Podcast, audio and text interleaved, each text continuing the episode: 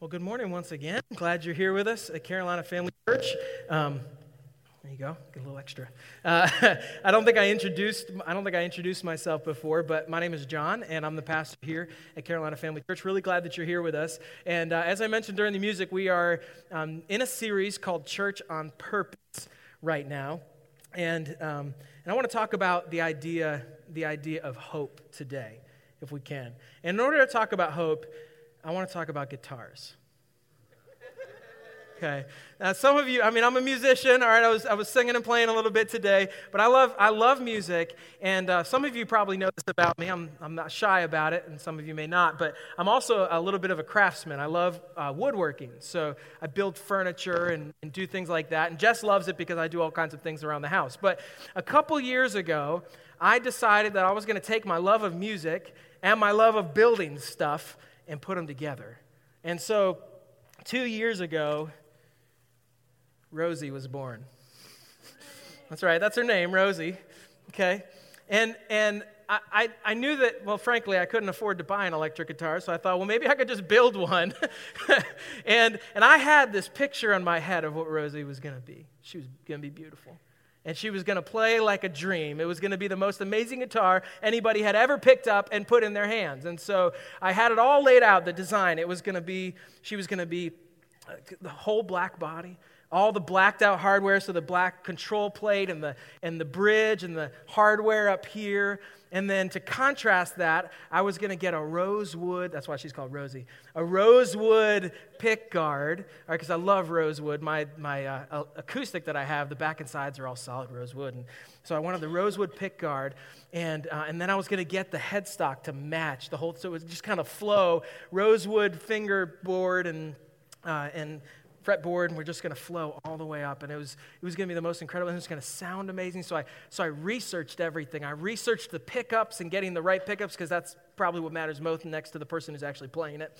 And uh, and uh, i found this guy in greece that would make a rosewood pickguard for me so he laminated this out of three sheets of rosewood. And i got him to send me an extra piece and so i took that extra piece and i actually laminated the headstock with it. So this is the same wood up here that's down here on the on the pickguard and uh, it just, I got the, uh, the, this is a neck, it's an Allparts neck.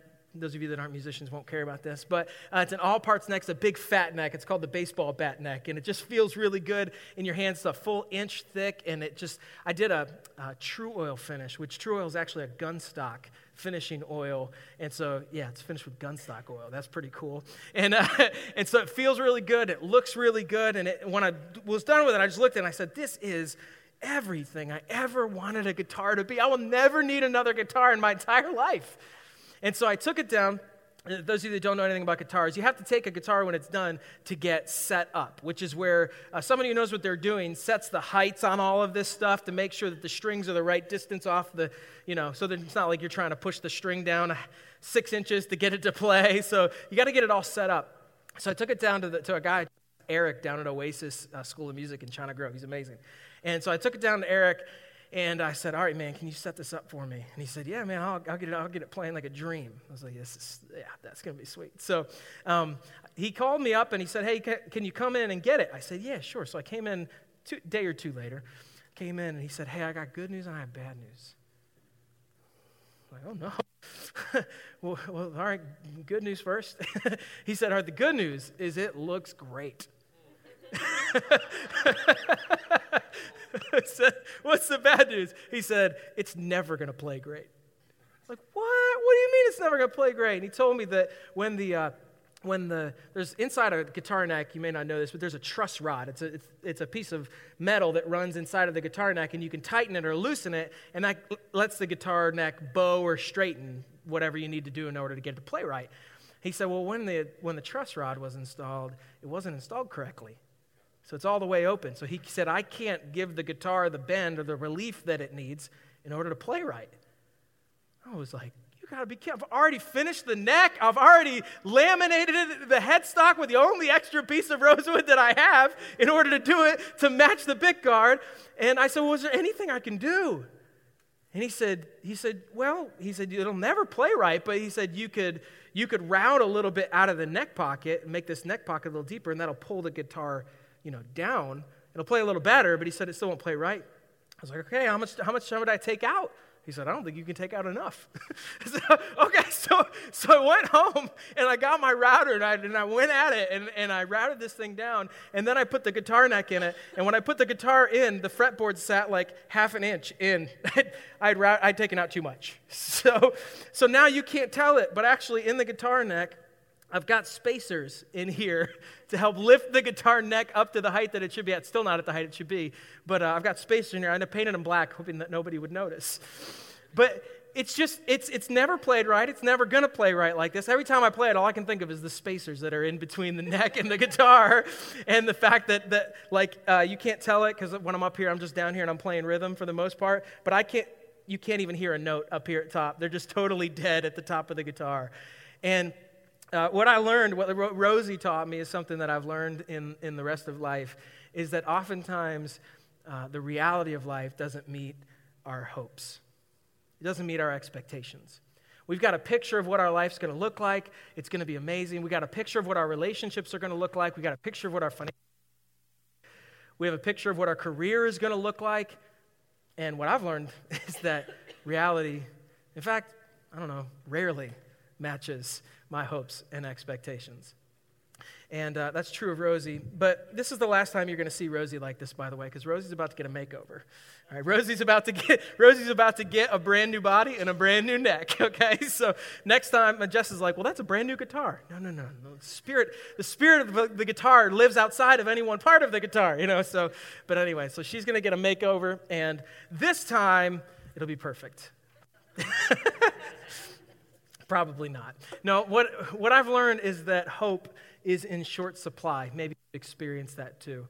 And that while you feel like you have all these great things going on in life and you, start, you get in relationships and all this sort of stuff and you start making money and get into a career and all this, you would think that as time goes on and you start achieving some of those dreams that you have, that your hope would increase over the course of your life. And actually, I found that that's not true. That life has a way of suffocating hope and that for many of us, the more life we get under our belt, the less hope we actually have. We experience disappointment after disappointment after disappointment. Um, you guys, I'm gonna grab. I'm gonna grab TJ mic. Okay. Yeah, there you go. Oh, you know, I've learned in life that sometimes things don't go like you expect them to. in my head, this message was to be perfect. I mean, start to finish, flawless. Life has a way of doing that to you has a way of suffocating that hope. And what I want to show you today, what we're going to talk about, you know, our mission is to, to know God, to find hope, to live free, and to do good. And what I want you to see today, I want you to learn today, if you didn't already know this, is that there is a hope that's available to you that is completely reliable. There's, there's something you can hope in that will never let you down, and that actually, if you focus on it, will increase over time, that you can find yourself becoming more and more hopeful and more and more joyful as time goes on. And we're going to learn that from Ephesians chapter 1. Um, so if you have your Bible, turn to Ephesians chapter 1. Our whole mission statement comes out of Ephesians chapter 1 and chapter 2. We went over that as a whole in the first week of this series. That was two weeks ago. And I want to encourage you, if you weren't here two weeks ago, if you haven't heard that message yet, to make sure that you watch that one because it lays the groundwork for our mission as a church. And it's really important if you're going to be a part of our church family to understand that uh, so that you can move forward in unity with us. So, um, so if you uh, have not watched that one, make sure that you do. Um, and we're going to be reading from Ephesians chapter 1, and we're going to start with just one verse. It's verse 18. Um, and if you're new to the Bible, Ephesians is in the New Testament. It's toward the back, so just head toward the back and, and make your way there.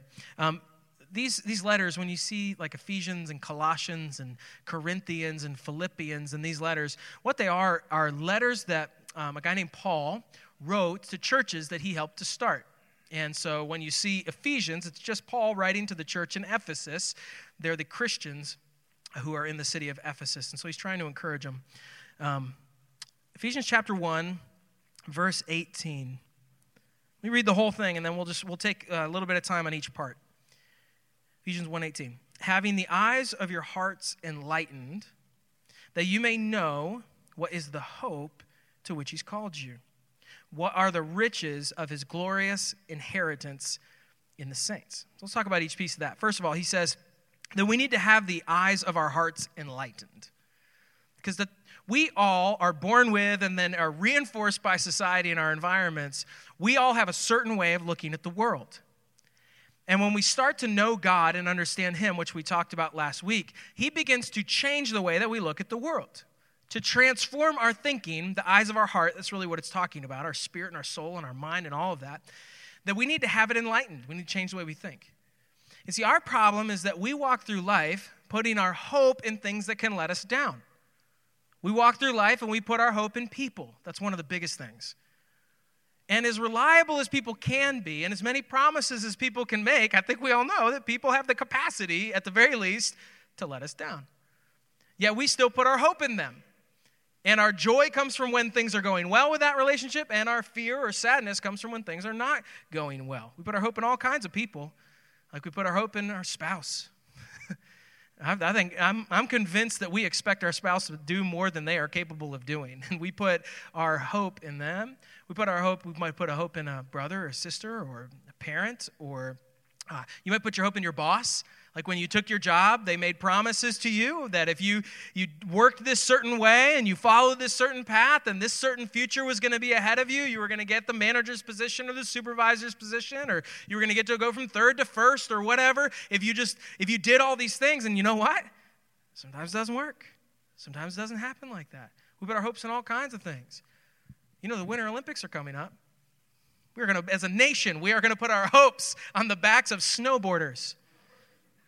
Think, I want you to think about that for a second, just for a minute. We are going to put our hopes and our dreams in snowboarders, and we are going to cheer and be full of joy when they win, and we are going to be extremely sad when they lose. I love the Olympics, by the way, and I'm not lying. I will be up and down through that entire season. I will need your support. All right. Some of you, and we put all we put our hope in all kind of people. Some of you have you. Some of you have put your hope in a particular contestant on The Bachelor. I would just say don't. We'll just say, don't do that. You know, we put our, we put our hope in, in uh, politicians, right, who of course can let us down. Is this sounding silly to anyone? Right? This, but this is what we do. We put our hopes in our friends, we put our hopes in our leaders, we put our hopes in whoever. And when things are going really well, we're full of joy and everything's great. But when they let us down, things go very, very badly. And the more hope we put in them, the harder that fall ends up being. We put our hopes in lots of things. One of the things we put our hope in is money. Right? If I could just get more, if I could just get to this certain income level, if I could just get this much in the bank, then finally I'll be comfortable. Finally I'll feel good about where I am. Finally I'll feel secure and not have to worry all the time. Because we put our hope in, in money. I heard about a woman who she figured out the loophole in that whole system. Um, she was praying once and she said, God, um, I've heard that to you, a, a million days is like a second. Is that true? And God spoke back to her. She couldn't believe it, but He spoke back. He said, Yeah, that's true. She said, Oh, um, God, I've, I've, I've heard that to you a million dollars is like a penny. And he said, Yes, that's true. She said, That's great. God, could I have a penny? he said, Absolutely. Hang on a second. no. you know, it's very, you get that? Like a million years. Anyway, okay. it's really easy. It's really easy for us to put our hope into those things temporary things, unreliable things. And, and what Paul is getting ready to say here, he's saying, you need to have, we need to have the eyes of our hearts enlightened to see something different. And what I want you to hear is that as much frustration, as difficulty as that has caused in my life, hoping in those things, and as much as it's caused in your life, that God has planned something better for us something completely reliable, and something that can actually increase our hope over the course of time. What is it? Paul, let's keep reading. He says, having the eyes of your heart enlightened, he says, that you may know what is the hope to which he's called you. That in order to understand what God has called us to, we have to open our eyes and see it. We got to want to see it. We got to accept it. This word call, I know it says uh, the that she's called you to. That's kind of a church word. We don't use that too much outside of church. Um, all it really means is invited. That God is inviting you to something better, a hope that's better. Now, um, anytime that I'm getting ready for a message, I always study the words in the passage because I want to make sure I really understand the scripture well before I teach on it. Obviously, um, you have to understand what the scripture says before you can understand what it says to you. So, like, I want to know what it's really saying before I start trying to apply it. Um, And so I did a word study on the word hope here and found something really interesting. Um, when the Bible was written, when this was written in Greek originally, uh, the word that we translate to hope is the word elpis from Greek, elpis. And so I did a word study, as I, as I usually do, and I looked at the definition and shocked me. Because the first line of the definition for the word that we translate to hope here is the expectation of evil. The first definition of elpis is the expectation of evil. I was like, well, that doesn't make sense. I don't think he's talking about expecting anything evil. And then I looked at the second line of the definition, and the second line said expectation of something good. So while we translate that to hope into English because that's Paul's talking about expecting good, the word that he actually used can mean either expecting evil or expecting good. Sometimes I think the Greeks are smarter than us. But uh, what it reminded me of as I was looking at that definition was that we all walk through life with expectations. We walk through life with either expecting good or expecting evil in our relationships and you know, all the stuff that we face. And when we walk through life expecting evil or expecting bad, what that creates is fear and anxiety, something I know that we all deal with.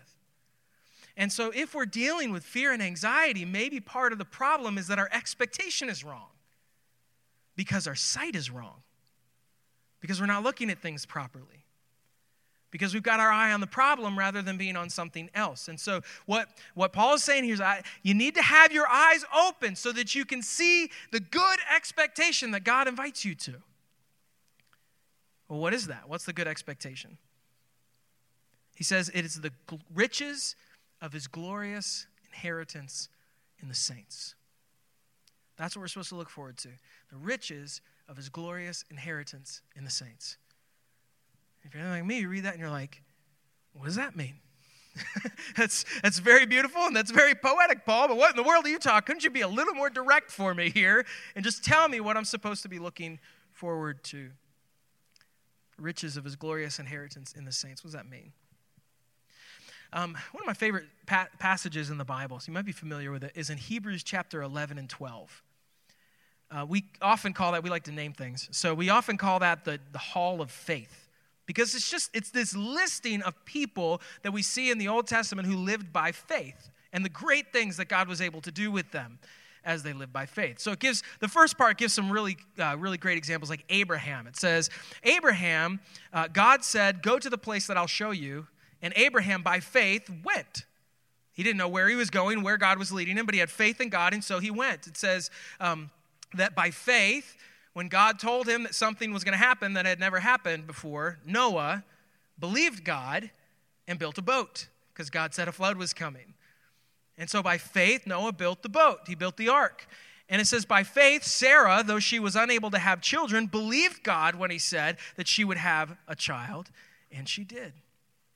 And so you see all these great things that people did by faith, and you would think, man, isn't there hope then in the thing? Wasn't Abraham's hope in the land that God was going to take him to? Wasn't Abraham wasn't Sarah's hope in the child that God was going to give to her? Wasn't wasn't Noah's hope in the dry ground that would be found on the other side of the ark and the other side of the flood? And Hebrews says no.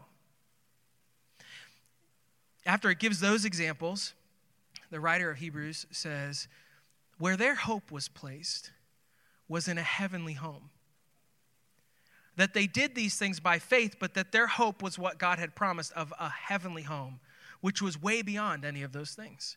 So Abraham's hope wasn't in the land he was going to, it was his heavenly home that God was going to take him to.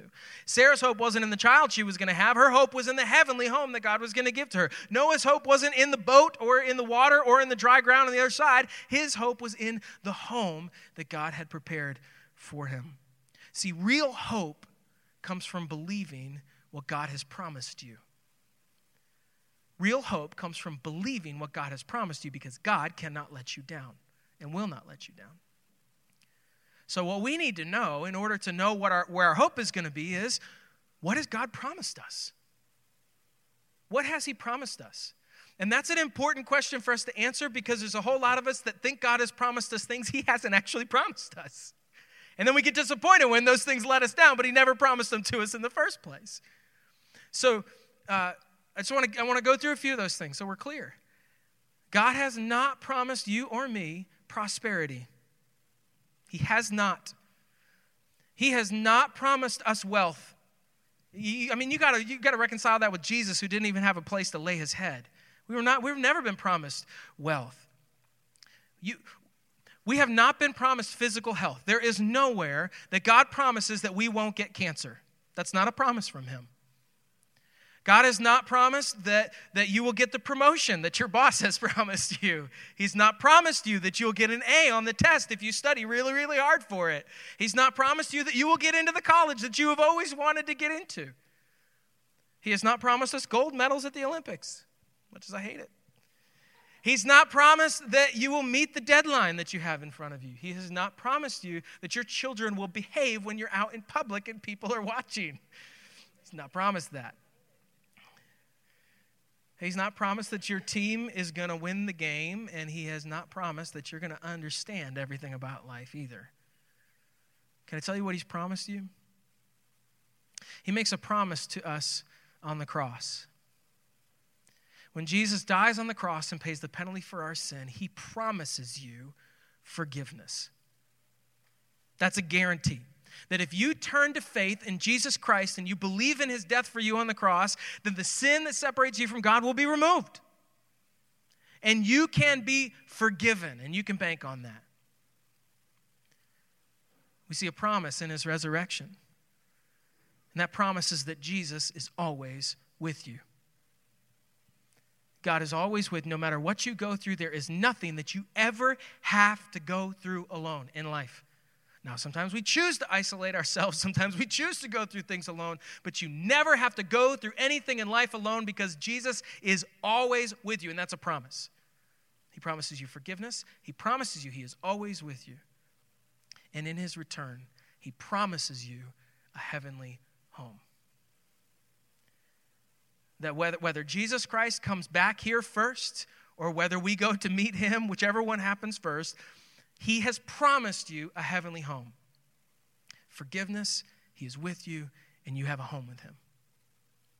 And those things cannot be shaken and they cannot be taken away. They cannot be removed from you. There is nothing on earth that can separate you from that. And so you can take that to the bank. You can have confident hope in those three things, and they will carry you through everything in your life. Real hope is built on security. It's built on confidence. It's built on assurance, knowing that God will do what He has promised me that He will do. And there's nothing that can shake it.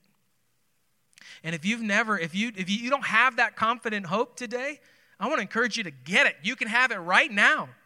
If you, if you turn in faith to Jesus Christ and believe in his death for you on the cross, his resurrection on the third day, you believe in his, you can have that. Ask forgiveness of your sin, and you're his child, and you have forgiveness, and God is with you, and you have a heavenly home. Today, you can make that decision and have confidence in that and let that carry you through everything else. You know, Paul, who wrote the book of Ephesians, he's a guy who went through some hard stuff some really hard stuff that we can't even really fathom. I mean, we, we get upset over a test. We get upset over, a, over you know, not getting the client at work. We get upset over our water pump blowing up on us. you know, we get upset over, you know, missing a day of work because we were snowed in, Snowmageddon 2018. You know, upset we got to brush our car off. You know, Paul, uh, Paul was thrown in prison for his faith. He was beaten for his faith. He was shipwrecked. He went through a, a, horrible storm and was shipwrecked on an island, and he finally gets to safety, and a snake bites him. Okay? It's like, if that's not bad enough, he gets bitten by a snake. And granted, he shakes it off like it's nothing, but Paul went through some really, really difficult stuff.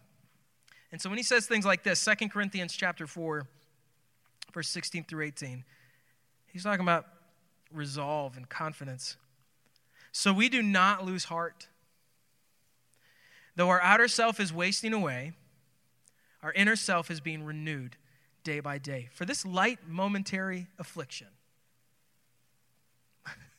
Paul is away with words. This light momentary affliction, he's in prison, that's all. No big deal. This light momentary affliction is preparing for us an eternal weight of glory beyond all comparison the riches of his glorious inheritance in the saints. And he says, As we look not to the things that are seen, but to the things that are unseen. For the things that are seen are transient, they'll let you down, they'll pass, but the things that are unseen are eternal. That is confident hope from Paul.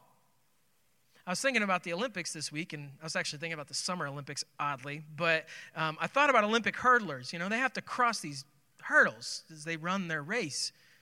I was just thinking about that analogy for us. I think it holds really true. And so I, I Googled Olympic hurdlers and image searched, you know, and got all these pictures of these hurdlers all jumping over the hurdles at the same time, you know, and then a few people face planting, which is kind of funny. But uh, not in the analogy. It's not funny when we do that. I'm just them. Um, but but they're all jumping over the hurdles at the same time. And I noticed something as I was looking at these pictures. You go home and Google this, you'll see the same thing. None of them are looking at the hurdle. None of them. They're looking up. They're looking at the finish line, not at the hurdle. Crossing the hurdle is just a matter of rhythm and timing and experience for them and practice. Their eyes are up and they're looking at the finish line. And I thought, what an analogy for us. That instead of looking at the hurdles of life, we're supposed to look up and we're supposed to look beyond. You see, hope doesn't just look forward, hope looks beyond. Hope looks beyond. And so I, I had a phrase that I thought, man, if I put this phrase on a sticky note on my bathroom mirror, if I put this in my car, it might really change things for me. And I thought maybe it would change things for you too. This is the phrase I find my hope in my home beyond my hardship. I find my hope in my home beyond my hardship.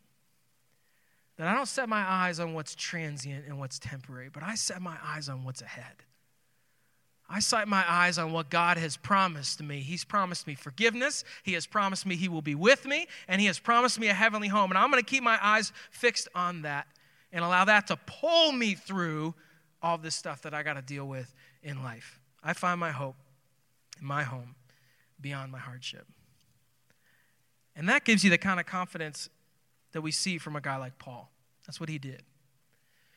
I want to read to you, I want to read you some verses from Romans chapter 8. And I'm going to kind of jump around here a little bit just because there's some confusing stuff in here we don't have time to explain. But um, I want to go to Romans 8. And you're going to hear from a guy who's been through more difficult stuff than I'll ever go through what confident hope can do for your mentality. All right, Romans chapter 8, read verse 18. Listen to this. For I consider that the sufferings of this present time are not worth comparing. I love that. That the sufferings of this present time are not worth comparing with the glory that is to be revealed to us. That what I'm facing right now pales in comparison to what God has promised me. So, why would I put my eyes on this? Why would I put my eyes on this? when I can put my eyes on that? And he says in verse 24, For in this hope we were saved. And then in verse 31, he says, What then shall we say to these things? If God is for us, who could be against us? And then in verse 35, he says, Who shall separate us from the love of Christ? Shall tribulation or distress or persecution or famine or nakedness or danger or sword, all of which he faced, by the way, shall that separate us from the love of Christ? As it is written, For your sake we are being killed all the day long. We're regarded as sheep to be slaughtered. No, in all these things, we are more than conquerors through him who loved us. We are conquerors through him who loved us. For I am sure that neither death, nor life, nor angels, nor rulers, nor things present, nor things to come, nor powers, nor heights, nor depth, nor anything else in all of creation will be able to separate us from the love of God in Christ Jesus our Lord. That is confident hope.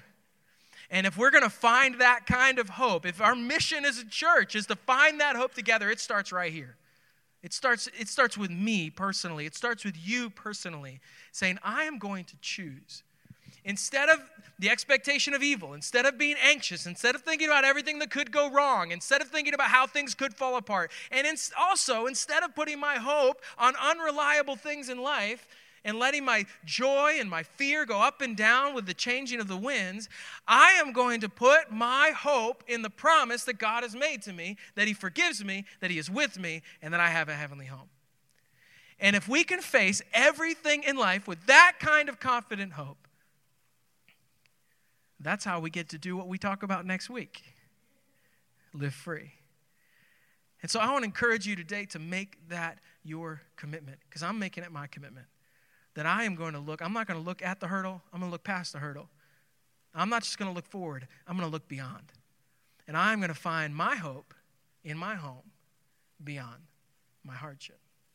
All right, let's pray. Let's ask God to do this in our hearts today, to, get, to open our eyes to enlighten us so we can see this hope. God, we come to you and we love you. And understand that uh, that life has a way of stealing our hope because you know, you know this about us. We put our hope into things that are unreliable. We put our hope in things that can fail us. And we are always setting ourselves up for a letdown. Thank you that you loved us enough to send your Son, Jesus Christ, to die on the cross for us to pay for our sin. Thank you that he rose again on the third day. Thank you, Jesus, for your promise to be with us. God, that you never leave us and you'll never forsake us. And thank you that you promise us a heavenly home with you. And I ask God that you would uh, enlighten our hearts so that we can know the hope to which you have invited us, to which you've called us. That we could experience the riches of your glorious inheritance in the saints. That we would look not on the things that are seen, but on the things that are unseen. That we would look not to the things that are in front of us, but the things that are beyond that you promised us.